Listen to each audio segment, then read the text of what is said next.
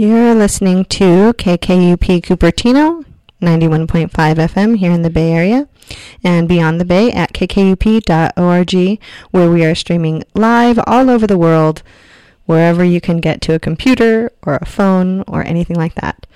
The next show is Out of Our Minds. It's the second longest running poetry radio show in America with me, Rochelle Escamilla, aka Poetita. First, we're going to listen to some music, and then we'll hear an interview with Hari Aluri. So here's some music for you. This is Alon.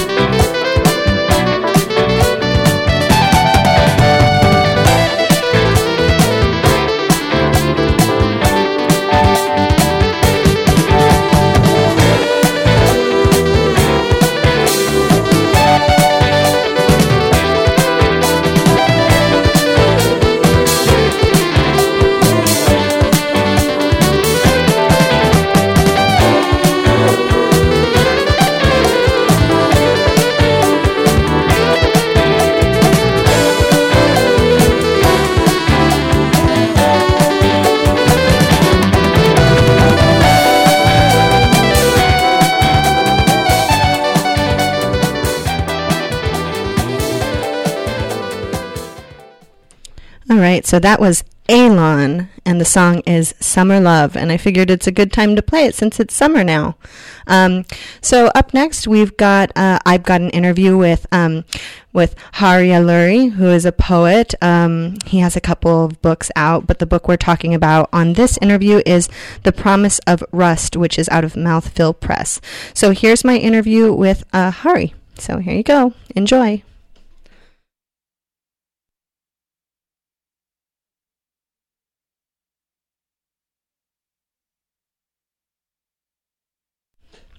It wouldn't be poetry if there weren't technical difficulties, so bear with me here. All right, so you're down in San Diego. What do you do in San Diego? I just finished my Master's of Fine Arts at San Diego State University, and I was also, teaching a couple courses while I was there. Right now, it's jobby job, Let's see. Before we talk about your book, why don't you tell me a little bit about yourself? What's your story? Okay. I guess there's a bunch of different ways to tell it. But, my short version would be, Pops is from India, Moms is from the Philippines.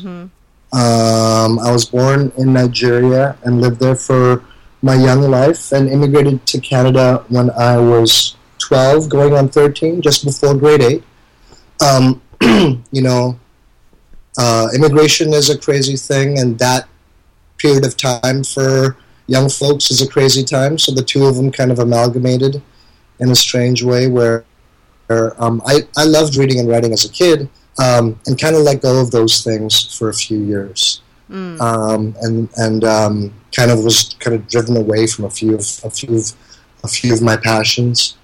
Came up in an area that known to us as South Vancouver, which is kind of a working to middle class neighborhood with a lot of immigrants. I grew up between Main Street and Fraser Street, and Main Street is like the little Punjabi market area, and Fraser Street is everybody's there, essentially. If they're anywhere in Vancouver, they also live near Fraser Street. We're all there. Right. So that was an amazing little kind of like growing up in that neighborhood. It kind of placed a few of the kind of like ongoing themes that go on in my work, which is a lot of work on displacement, a lot of work on migration, a lot of kind of like grappling with the ways of racism and brown masculinity kind of work based on the kind of struggles that we face, and relationships and those pieces. And so all those things kind of, they come out of there, and it wasn't until my 20s that I kind of, through organizing, through anti-racist organizing, we were putting out this zine, and we had extra space, and the homegirls who kind of, mentored me, like side-eyed brown women, and were like, well, you've been talking about writing. Why don't you write something for it? And I was like, okay, I really want to. And that's how I got back. That's how I fell into writing. And then again, community organizing with this Filipino community organizer. And in Victoria, I went to UVic for my completion of my undergrad. He was looking for a spoken word poet, and I said I was one, and then I had to prove it.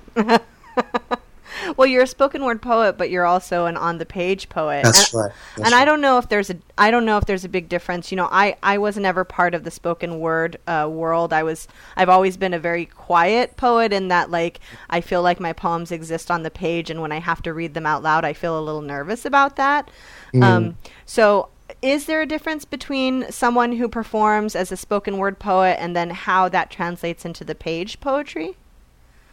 I think, for me at least, I believe that my favorite work of my own lives in both spaces. And for me the orality of poetry goes back to kind of like the orality of storytelling and almost pre-storytelling.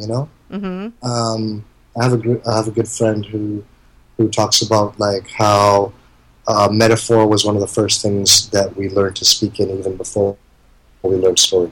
And I think that spoken word finds a way to live with both of those pieces, mm-hmm. you know?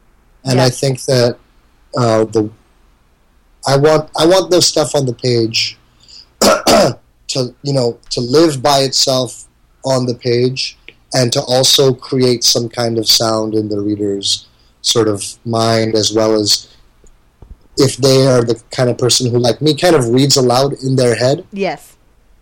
I want something like that to happen for them, yeah. you know? And so there's that. I'm also a bit of, you know, although sometimes my poems have a loud energy, I find my own quietness a bit more in poetry than I do in my regular life, so to speak, you know? Right. Community organizing and like facilitating groups and working with young people and then now kind of teaching is a bit of, that has more of the loud part of myself. And so I search for a bit of that quietness as well on the page.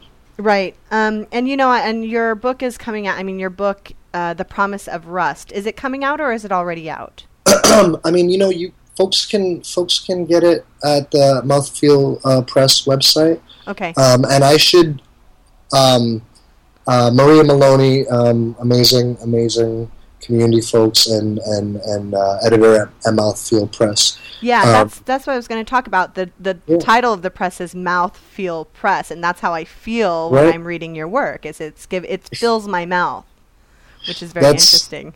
I think there's something about her ear, and she does. You know, a lot of the poets in at Mouthfeel are bilingual poets and border poets, either physically, geographically, or in some kind of emotional sense, psychological sense. And when we had a reading in LA in the evening, and I felt that as well. I was like, oh, all of these folks are giving me that feeling when I listen to them.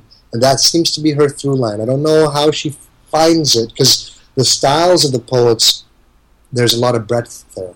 But we do have that in common. There's that, I think that mouthfeel feeling is there. And I, you know, as someone who comes from multiple languages, I do think that is a part of my aesthetic, is that the way that words feel in my mouth as I think them, is part of how I write and how I read.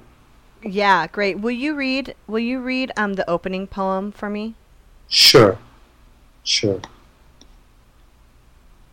From The Promise of Rust. Here, he said, son.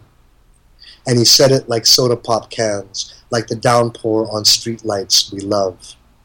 Then we have a bus line steeped in kindness and trolley cruelty. The earth spins, something clogs. Bare feet teach streets the heavy lifting of beautiful women, non-virginal laughter to a boy at 15, a boy who feels himself as thin as his baptism thread.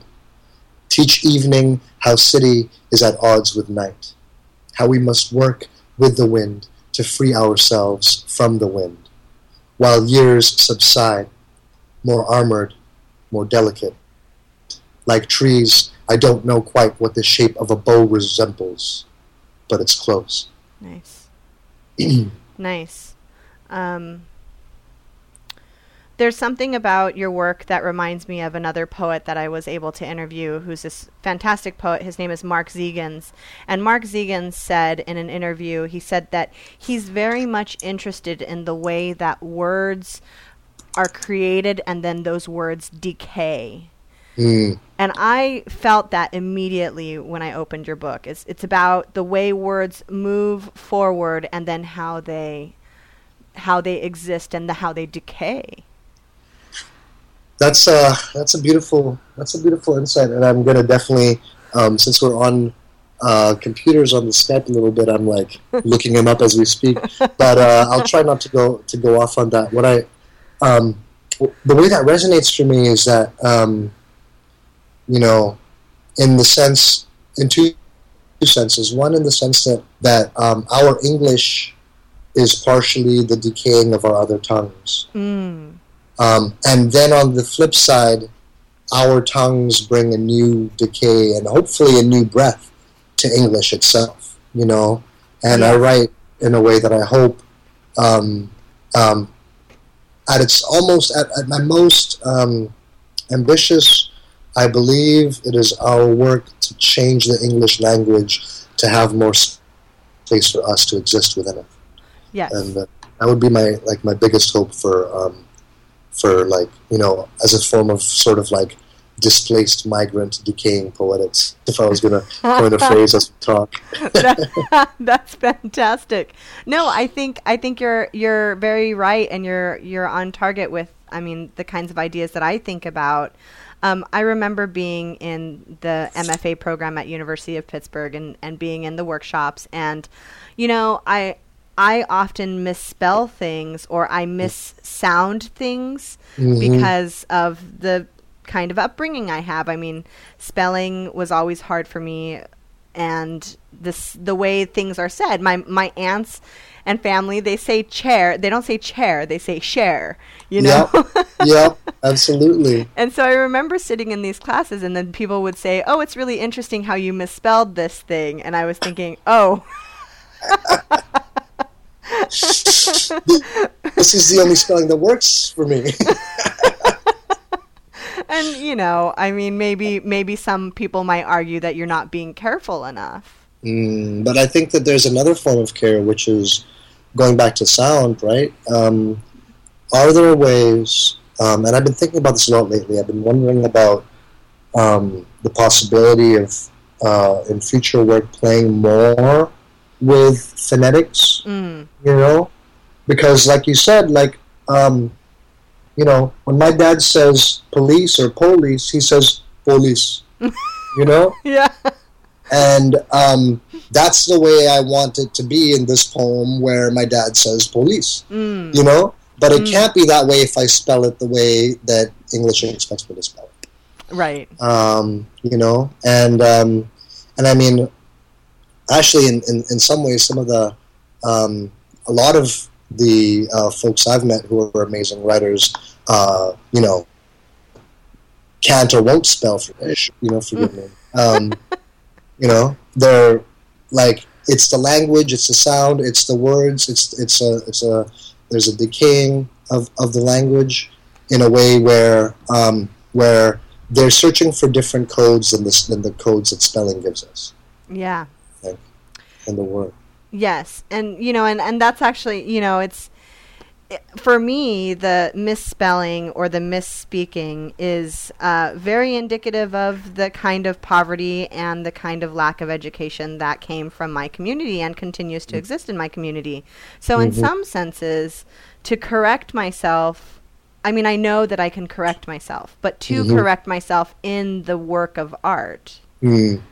Like you said, you want your dad's police to sound the way your dad says it.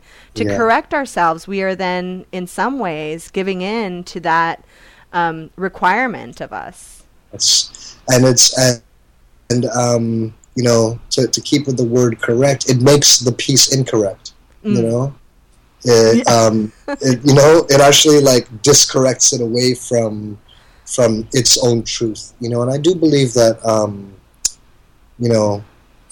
for lack of a better phrase, poems have their own voices and they have their own ideas of what they want to be. They will resist, correction. They will resist directions of editing. Yes. Because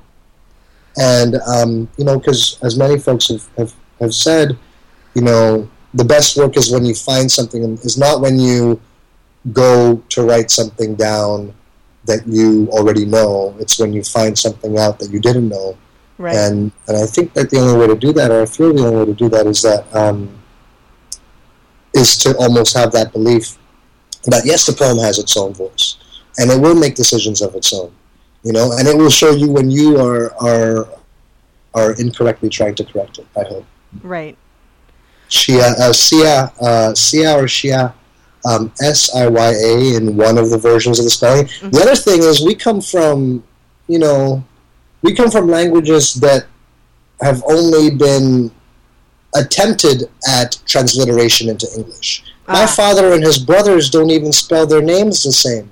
One of them will put two O's for the oo sound, and my father will put a U for the oo sound. you know? And so transliteration is an always imperfect thing already, you know, or a perfect thing if it's working in that decayed way that you're talking about. Ah, very interesting. This is very good stuff. So you and I met at AWP in Los Angeles. You were working with VONA, right? That's right. That's right. And I was there with Willow Books. And I think thing that we're both sort of grateful about with Willow Books, VONA, and with Mouthfeel Press is that they're allowing us and our voices, our incorrectness or our correctness, to exist in the world of American poetry today. You know, those folks are so important. You talk about Willow Books, which, you know, features Right as a Color. You know, we talk about VONA, the VONA Workshop, which is a Writers of Color workshop, and a press like Mouthfeel Press, which is largely folks of color on the imprint, definitely a woman of color running the piece, you know, and calling forward these kind of, like you said, these mouthfeel voices, these border voices on purpose. You know, and all these folks are doing that on purpose, and they're doing it with a knowledge of the terrain and the sort of inequalities and the oppressions and the suppressions that terrain involves, and the forms of disclusion that it encourages. Right. And so these are folks who are making sure that there are responses, and like you said, they make available responses that weren't available otherwise. Right. And I really did. When people talk about finding your voice as a poet, I found my voice through and after the VONA workshop and the ongoing work that I did with the crew of folks that I met through VONA. That we would continue to do that work together, and that's where I think I found my voice. And for them to have a space in which I could find my voice is a difficult thing that people, you know, a lot of folks, their biggest struggle, a lot of folks who are folks of color, the biggest struggle they have when they enter an MFA program is to have, for lack of a better phrase, their voice stripped from them before they can find it. And for those of us who are lucky enough to go to spaces like these and find that kind of encouragement where, with the highest level of rigor, you can find your voice. Yes. You know, in a space that is as rigorous as any, and people are, you know, when I first went in, I was like, okay, so I'm going to bring a couple of the things I'm most proud of and, like, some stuff that I'm working on. Yeah. You know? That's like in early draft mode, and I get in there and, you know, Suheir Hammad and like the rest of the folks were like, no. We're looking at the strongest work you have. You will strengthen the strongest work you have, and then you got to bring everything up to that level. Right. You know, like this is heavy work. Now we're also going to ask each other the tough questions that become obfuscated in a lot of workshops. I mean, I've been luckier than most in terms of having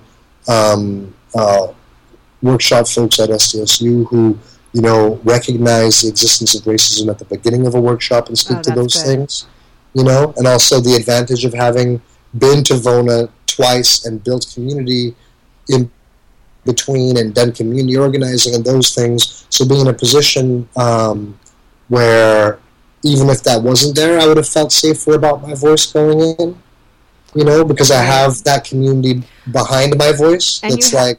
And you have the language, you have the jargon to talk about it. And you know, I'm sorry to interrupt you, but you know, when I started at Pitt in 2008, you know, the language of writers of color was not, it did not exist the way it does today. No, and that was just in 2008. That's right. So I went in hearing all of this feeling the microaggressions, feeling like there was something about what was happening around me that didn't always feel right, but I didn't have the words to express it. Yeah. And now we're sort of seeing the language form around us. So the language around poetry, about poetry, and about the politic of being a writer of color is starting to flourish. Yeah. Which we're so lucky for. And like you said, you're lucky to have walked into a workshop where that language was already on the forefront of your existence. you know, and we have the, you know, we have the Vonas and the Willows and the Mouthfeels and the Kunimans and, you know, the Kavikanams and the IAIA folks, all like those folks. And really for me, in many ways, the community organizers that become those folks, you know, because that stuff is happening on the ground. The language of that, the availability of the language of that on the ground in my daily life in Vancouver and in Victoria, because of community organizing is where I hear it first, you know? And to be, like you say, when we talked about that at that time, you know, to have that language, to be able to name what's going down, you know, and to be able to, because if you can't, like you said, if you can't name it, then how do we propose solutions, or how do we rebel accurately, you know? Yes. Right? How do we rebel accurately? And that, you know, not to say that just the emotion itself isn't accurate enough in and of itself. And we're talking about writing, and so whenever our language is said to be failing us, we will be placed in a disadvantage. You know, if we don't have the words for it, then the folks who are diagnosing things with language that ignores these things, right, will be the ones who are heard and will be the ones who feel confident speaking. Right. You know? Right. I mean, it's definitely interesting stuff. I mean, I'm so glad to be speaking with you and about all of this. Can we read a couple of more poems? Sure. Do you have any other specific? I do. I want to hear In a Time of War on page 5. All right. Well, we'll get back to the interview in a minute, and we'll hear Hari Aluri read from his book. But for now, I just want to let you know that you're listening to KKUP Cupertino here at 91.5 FM in the Bay Area and beyond the Bay at kkup.org, where we stream live all over the world. And those of you who are listening to this poetry radio show tonight, I want you to know that this is one of the longest poetry radio shows in America. And every week for 1 hour, there is public radio set aside for poetry. And I'm fortunate enough to be able to call poets forth and have them talk about all the things they want to talk about. And if you like what you're listening to and you really feel that poetry needs to be in the public sphere, then you should join KKUP. Become a member today. If you're listening on your computer, you can just click join now and become a member. If you're listening from your car and you're walking to your house, or you're in your house and you're near a phone, give me a call. I'm here in the studio. I'm listening. I'm answering phones tonight. So give me a call here at 408-260-2999 or 831-255-2999. Again, those numbers are 408-260-2999 or 831-255-2999. Now we'll get back to the interview. All right. In a time of war, a woman who kills and cannot bring herself to kill. A war has changed this valley's shape, this grass beside a woman's lungs, in a time of war. And the streets are at odds with a woman's calloused feet. In a time of war, a woman beside the animal she eats. The hunter is the one who kills and cannot bring herself to kill. All the streets of a country watch. A woman turns in their sleep. Nice. What are you thinking about here? You know, this book, all of it, is a book that surprised me in how it came to be. Okay. It's my general process is to go at an empty page and try to write into that space. My practice, actually, when I open a new, brand new empty notebook, the first thing I do is mark it somewhere with a squiggle, so that there's nothing worse I can do. Like I'll just wreck a page on purpose right away, you know, because I mean, how much fear is the empty page is a fearful thing for writers, you know, and artists of all sorts, you know. And I've you know, I say this to folks that I've worked with. I'm like, brand new notebook. I think the first thing you should do is mess that up immediately. You know, then you know, turn to any page and mess it up. Maybe the first one is the best one to mess up. Turn to like a random page and mess it up. So when you get to it, you see, oh, that's the page I messed up. And then you work from there. You know, and then after that, you're going to put down, like, you know, words that you spell however you spell them, you know, whether you write them down or someone scribes them for you or you speak and someone writes down for you, which I think is a beautiful way to write. Yeah. You know. And in this one, I kind of, like, was just reading a lot and writing stuff down off of what I was reading and just really kind of lines and lines and lines. And, you know, it was something that I talked about a lot with Ilya Kaminsky, who's one of the mentors and professors at San Diego State. And he was like, what happens when you do this, you know? And I asked myself what happens when I did that. And so I ended up with a lot of these pieces. And like we sort of hinted at this before, you know, your obsessions find a way to bubble up no matter what, I think, you know? And I'd found that in a cool process that I had done, like in 2009 or 2010, Ching and Chen gathered some folks together for the collaborative manifesto remix project. And we were we were cannibalizing each other's lines day by day. And when we did that, I was so surprised that like what I'm obsessed with was almost clearer than when I go to sit down and write. You know, and so this happened. And so in this process, I just kind of was gathering. And then I was looking at a page and a few of these lines were on that page, you know, and they are kind of in some ways, that opposition piece is a response to, I've got it written down somewhere. And I think in the actual text of the book, where some of these pieces come from, my inspirations for them. I'm going to look it up. Elements of Tadeusz Rosowicz, Adonis, and Muhammad Al Maghut, an amazing poet. And it was this kind of like responses and fragments that kind of built together. And the whole book, you know, I hope and I feel that it feels like almost a single poem in its own way. Yes. At the same time, it's built up of these kind of fragmentary but related. You know, the thing is full of decay and the thing is full of collage. And at the same time, again, it's full of. At the same time, I hope that it feels holistic while being full of those things at the same time. Well, I think that's what I felt when I was experiencing the book, and I actually appreciate that very much.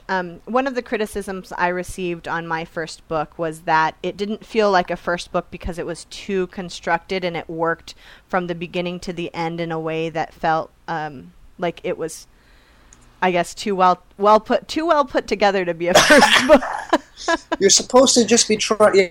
Yeah, you know, that's an industry thing, right? Like the first book should show certain the expectation is you will show like 6 different forms. Yeah, and exactly. Then you will have like, you know, you're right. Like it'll have these types. There will be these 4 types of poems that will be the dominant types of poems in the first book. And they'll rotate through. Yeah. And you know, the pattern will be more of a shifting back and forth between those types of poems as opposed to a construction. And I mean, right. You know, all books can be anything, right? Right. Well, and that's what I was saying. I like about your book is that it reminded me of the way that I want my readers to feel about my book, which is that this is a fragmentary, memory-based, positional piece of work. I'm asking my reader, just as I think you are asking me, to place themselves in the world of the poems in whatever way they see fit, and find the pieces that they can find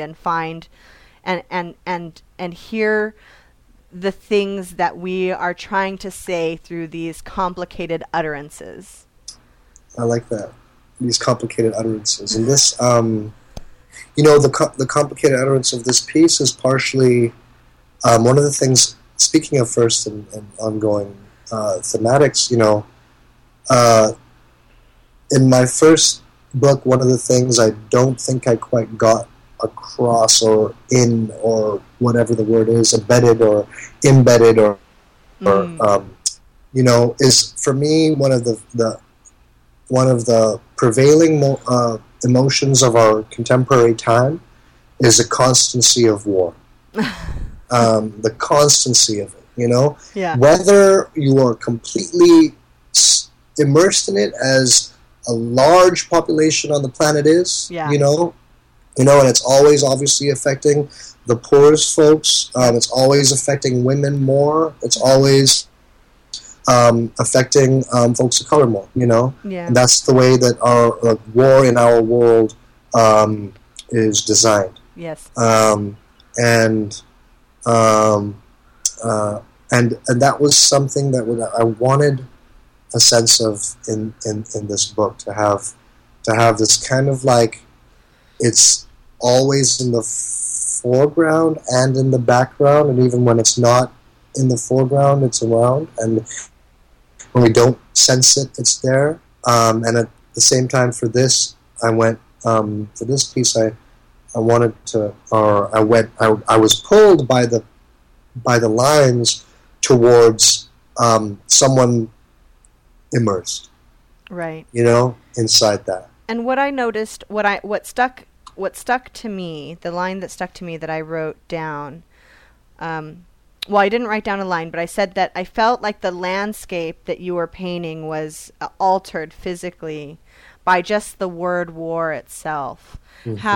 How, you know, I live in Monterey Bay Area. You live in San Diego. We mm-hmm. see beauty in the landscape around us all the mm-hmm. time. We're very fortunate. Mm-hmm. But if you see that beauty and you interrupt it with a word like war, and if you're a poet and you're a reader of poetry and you're sensitive to that word, then the landscape will alter around you. It yeah. has to. That's an amazing insight that I almost want to just sit with for a second. In the sense that, you know, it is, then your eyes will not be able to take in the landscape the same way. No. You know, and I'm looking out at it's sunset colors. The sun is like shimmering in like bamboo leaves, or a combination of shadows. There's the dapple of like, you know, leaf shadow on a wooden floor has this dapple, you right. know, and when you said that, I'm like, yes. And what I saw instead was, you know, again, San Diego is also a military city. Right. And so what I'm seeing the bamboo and the dapple, and I'm also kind of like, what I'm picturing is kind of like these vast armored ships. Yeah. You know, that are out there in the bay. Right. And I, so what, yeah, the ways attentively to speak that word means that the landscape will alter. Yeah. Anyway, that's fantastic about your work. I have another poem request, if you don't mind. Please, I would love to follow your request. Page 9. I am writing to you from a bar stool on 3rd Street. You must see this. The trees do not tremble. They have a ridiculous number of taps. Some people here have stories for veins. Between us, the dancing of bartenders calling on their smiles every time they face our way. Whenever one changes a keg, I notice a well-dressed patron on the end of the bar I gender as a woman, mouth a prayer. I count the seconds it takes. The barkeep returns too soon to have unshot the line, and I shove off offended. Nearby in the phosphorescence, soldiers pick their teeth with egrets. Orca try to wash off oil-slicked gulls. Drones have their homing devices installed. Oh, man. You slammed me with this one. Are you there? I am. Right, thank yeah. you. Thank yeah. you. Yeah, I mean, I haven't read it out loud, this one, before. And it there is a way that it kind of thumped me in the chest a little bit to follow it down this page. Well, you know, in the second stanza, when you're talking about the, you know, the phosphorescent, the soldiers pick their teeth, and that line break that pops right into the animism of bringing these animals into it, the egrets. I love it because it's wordplay on regrets. I love that the orca, you know, because I've always thought that if I wasn't a human, I should have been a whale. Right. But also the kind of violence that exists in the beauty, which is what we were just talking about. Mm-hmm. No, you calling that poem forward was such a natural transition from what we had just said, and that, like you said, the way that sounds are inside words, which means that they always mean more than what they are, you know. And yeah, you know, whales are and beautiful. They sure are. Right? They are. I mean, what kinds of influence do you have from your culture, or what's your poetic lineage? Like, who do you read inside or outside of poetry that affects your work? You know, it's a wide and long lineage. Right, I'm sure. It is, and I'm trying to read in new ways these days all the time. I'm trying to get better at is picking up a book and beginning to read it and starting to see almost immediately what it calls for in me. And that is what I mean. And sometimes it's a surprise. It's a surprise. Like, I opened a book. I'm looking around, actually, you know, right now. It's a book I've had for years. I got it at a writer's conference in Port Townsend years and years ago. I loved the title of it. I never really read the book. I wasn't ready for it at the time. Mm-hmm. And then I picked it up like yesterday or the day before. And I learned this from, and I mean, I write in the books that I read. Oh, me too. My books are completely destroyed. Right? Like, they're coda for, you know, we're students of them. We can't. Yeah. I mean, you know, how many, when I was landscaping one of my, this guy I worked for, I think his name was Jeff. It's a bunch of years ago. I forget his name, but he said this that was amazing. We were laying down bark mulch, and bark mulch itches the hell out of you, and you can you can never actually wash bark mulch out of this shirt that it has gotten into. Like, that shirt is a bark mulch shirt from then on in life. And he said, whenever possible, handle once. And one of the coworkers was like what? And he's like, anything, materials, like things that you're handling, whenever possible, handle once. And I've had these long processes of, like, you know, I'll read a book, I'll mark it, I'll transfer it to my computer, then I'll make notes on that, you know? Yeah. And it's so much more effective to just take a pencil and mark it the first time. And like, you know, if you could see right now, you would see a two-stanza poem on page 8 of the book Burnt Offerings by Timothy Liu. I know that book. And, like, the full left margin is, like, whatever my next poem is going to be, that's the full left margin. And then underneath, he has spacing between the bottom of the second stanza and, like, the rest of, like, and the bottom of the page, and then the writing turns sideways and goes down that way, you know? I mean, so, you know, when I'm reading, it's, I'll say a few things. I'll say, you know, at the beginning of it, we're talking about Suheir Hammad, Chris Abani, A. Van Jordan, Matthew Shinoda, those are the folks who I first came to the page with. You know, those are the folks who I first kind of, like, really was like, those are the first poets I studied, you know, and then a whole crew of like spoken word and like hip hop cats in Vancouver when I was coming up there, and then, you know, hip hop music in the 90s as an immigrant kid. Right. My guy, rest in peace, Jean-Marc Daga. He has a line that's like, "Rhyme immigrants searching for identity, so we adopt hip hop and rock the assembly." And that's everything. Like, that line is everything to me. You know, that line is everything to me. And also the assembly line. You know, like that worker piece. It's everything to me. And so, you know, so hip hop is all over my work. And then, you know, in the years since. The breadth is just like it's grown a lot, you know. And I'm missing a bunch of folks. I'm missing, you know, my crew of sister brethren, you know, right. Cynthia Oka, Dewey Oka, Dewi Oka, David Maduli, my compadre, literally, you know, Seve Torres family crew, a whole crew of those folks. Miriam Ching Lui, who just sent me her novel completed.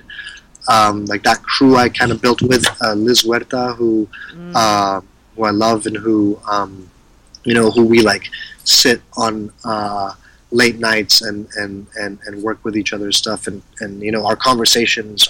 In many ways, our conversations are this book. You know, right? Conversations are this book, and then, you know, I feel like, and then going back to Negritude, and actually recently a lot of Arabic women writers writing in French for some very specific reason. But also I find generally that I find a lot of resonance in the experimental work of poets of color who live in the majority world. Yes. Lately, a lot. And that was, it took a while to get there, because I didn't realize how much I loved the post-surrealist or surrealist edge, or pre-that word edge, you know. Of majority world poets, you know? Yes. And then again, you find a lot of Eastern European poets are poets of war and poets of displacement, right? You know, and poets of language and kind of like minoritarian poets within their own world. There's a universe of writers that exist that are pushing boundaries in the sort of minority world, but have not, for whatever reasons, been able to make it into the mainstream conversation. Yeah, I don't know if that's where we exist. I mean, do we want to exist in the mainstream conversation? Is it important to us? My response to that is an interesting multiplicity, because in a sense, you know, like, for example, like when I think of like almost the first thought I had was, and you know that we both grew up with Motown records in the air, right. and Motown reached the mainstream consciousness in a way that allowed all sorts of folks of color and all sorts of working class folks to like resonate with their own emotions in a way that was previously unavailable. Right. You know, and so. I don't know if the question is whether we want to or not. I think it's. I mean, I love to kind of, in a sense, leave that up to the ether, you know. Yes. And every so often, you know, I'll hear someone drop a poem, you know, and having music as my grounding, as my groundation, and thinking about the homeboy David Maduli, who's a DJ, along with his partner, who's a DJ, you know, DJ Zeta. They have this like night in Oakland every month, and they kick it, you know. Oh, really? And and he's an amazing poet, and you know, every so often I'll hear a poem and I'll be like, oh, I do need to write a club banger, you know. Like, I do want a poem that makes me go, ah! Yeah. You know, that doesn't mean it can't be the same poem that rocks the block, or the same poem that has a multiplicity of emotions and tones within it. You know. Yeah. And we have this moment of you know, some amazing writers of color and amazing Black American writers right now, which is an important thing to acknowledge. Who are bringing it, you know? Well, I learned. I mean, one of the things that is something that I grapple with as a brown woman or Mexican Chicana.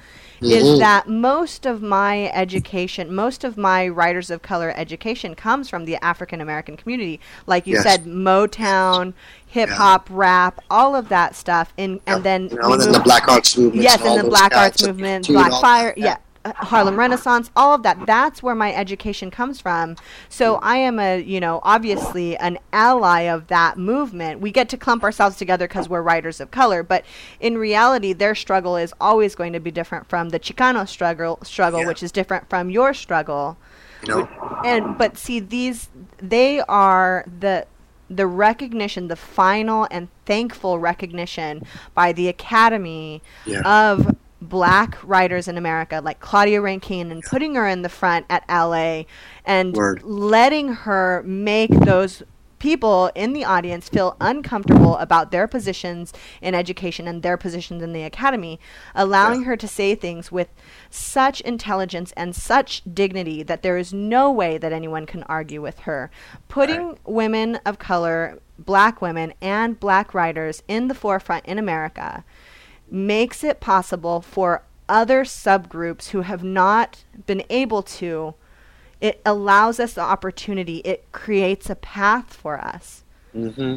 And that's it's a powerful, important, beautiful piece. And I think one of the things that I heard when you were speaking was these like points of contact. You know, recognitions and recognitions of specificity of experience. We need them both. You know?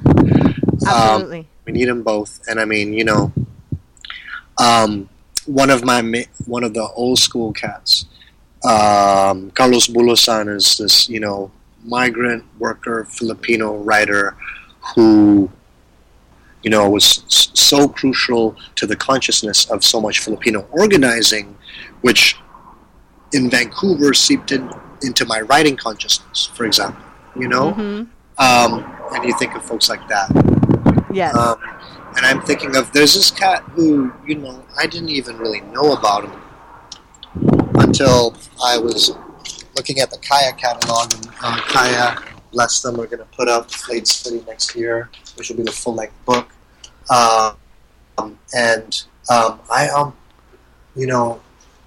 Jose Garcia Villa, who we have many differences in our thought, in our writing, but here's this kind of like ancestral Filipino writer who was killing it when the modernists were coming out, right? You know, and who was doing these experimental, wild experimental pieces.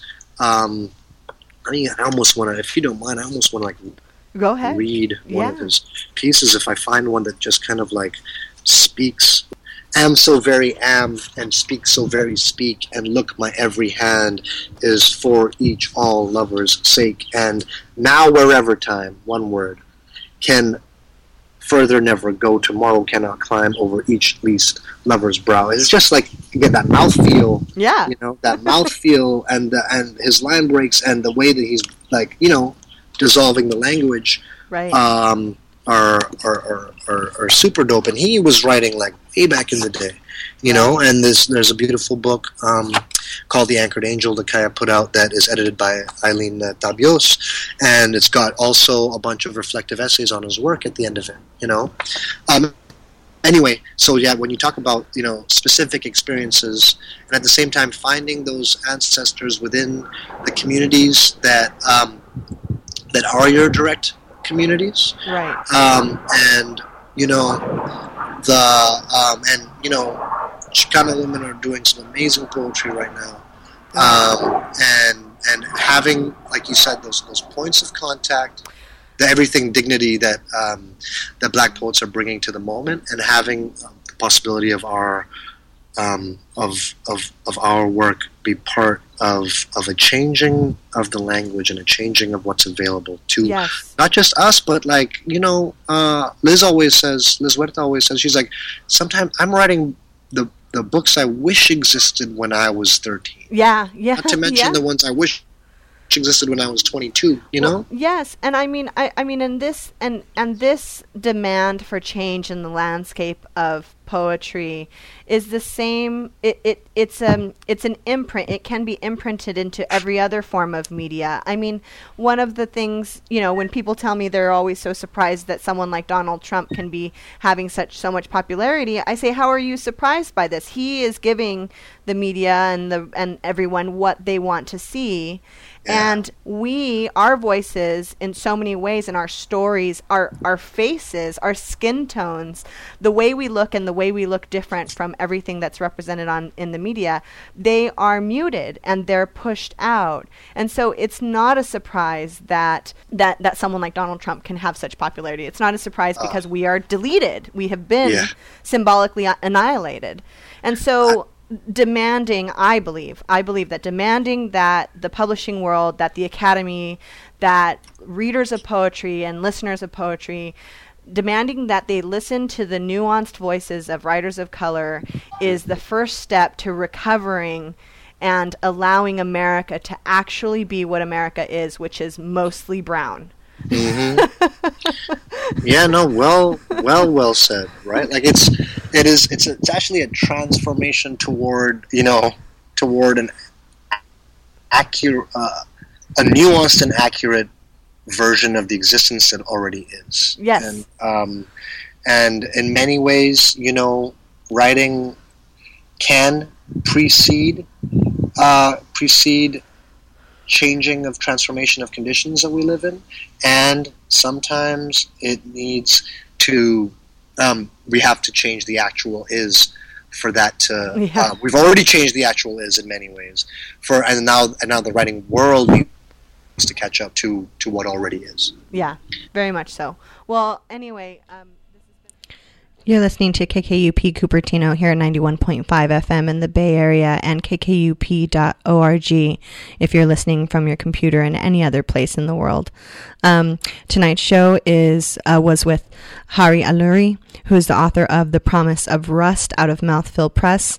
And you're listening to the second longest running poetry radio show in America called Out of Our Minds. And I'm here every week from 8 to 9 p.m. And I'm going to play some music. I'm actually going to play the same track that we were listening to in the beginning. I had someone tell me that they liked it very much and would like to hear it again. So this is Alon, and it's called Summer Love. And listen in next week for another voice in poetry. And have a good night. Have a good week. And